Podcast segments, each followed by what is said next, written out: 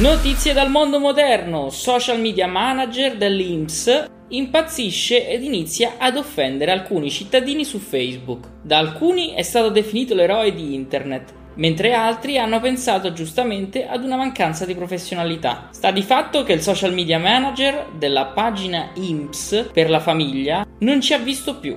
Troppi commenti, messaggi e domande informative relative al reddito di cittadinanza ed a detta sua rispondere a 200.000 persone in tempo reale può essere stressante. Per questo si è lasciato a commenti poco professionali come ad esempio perché non va sul sito IMSS e richiede il PIN che ci vogliono 5 minuti o è troppo impegnata a farsi selfie. Molti altri sfoghi di questo calibro non sono passati inosservati. Successivamente sono arrivate le scuse ufficiali da parte dell'IMSS Cosa c'è da imparare da questo evento? Anche un ente pubblico ha una reputazione da difendere. Fare il social media manager è una cosa seria e bisogna prendere dei veri professionisti per ruoli di questo tipo. Inoltre è necessario fare formazione in azienda e in qualunque altro ente, poiché i social network sono un mondo complesso da gestire.